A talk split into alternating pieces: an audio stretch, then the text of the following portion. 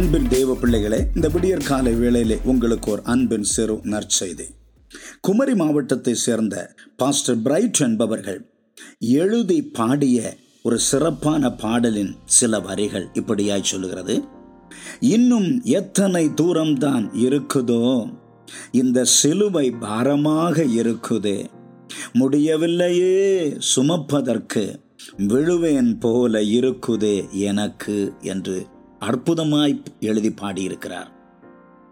சத்தியவேத புஸ்தகத்தில் ஏசாயாவின் புஸ்தகம் நாற்பத்தொன்றாம் அதிகாரம் பத்தாம் வசனத்தில் கர்த்தர் இப்படியாய் சொல்லியிருக்கிறார். என் நீதியின் வலது கரத்தினால் உன்னை தாங்குவேன். தாங்குதல் என்பது யாருக்கு எப்பொழுது தேவைப்படுகிறது?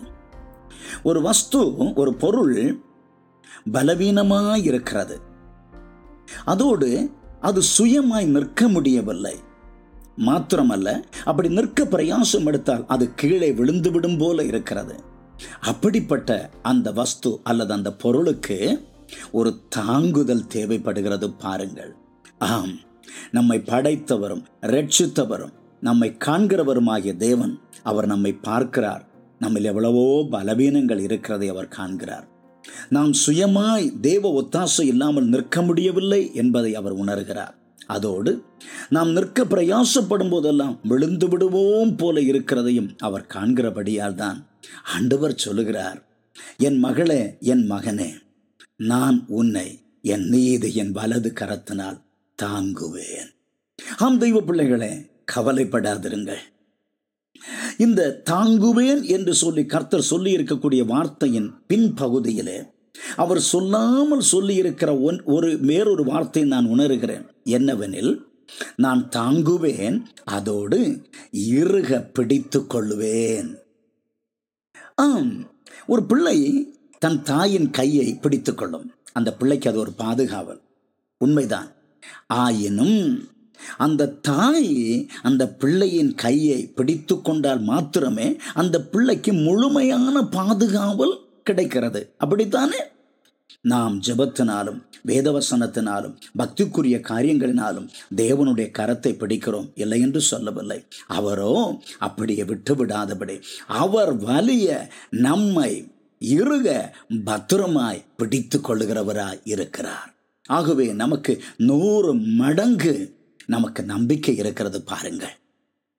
தேவன் நம்மை தாங்குவதும் நம்மை பத்திரமாய் அவர் இருக பிடித்துக் கொள்வதும் எதற்காக? யூதா எழுதின புஸ்தகம் இருபத்தி நான்காம் வசனம் இப்படியாய் சொல்லுகிறது. வழுவாதபடி உங்களை காக்கவும். தமது மகிமையுள்ள சன்னிதானத்திலே மிகுந்த மகிழ்ச்சியோடே உங்களை மாசற்றவர்களாய் நிறுத்த அவர் வல்லமையுள்ளவர் என்று. ஆம்.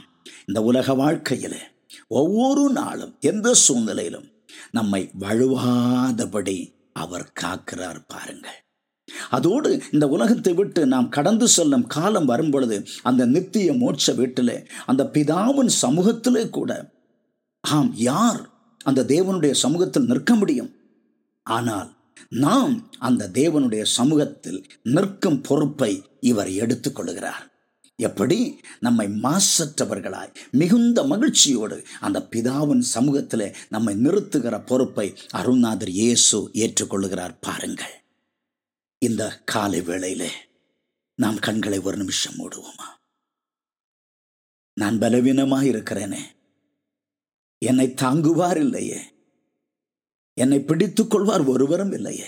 நான் விழுந்து விடுவேன் போல இருக்கிறது.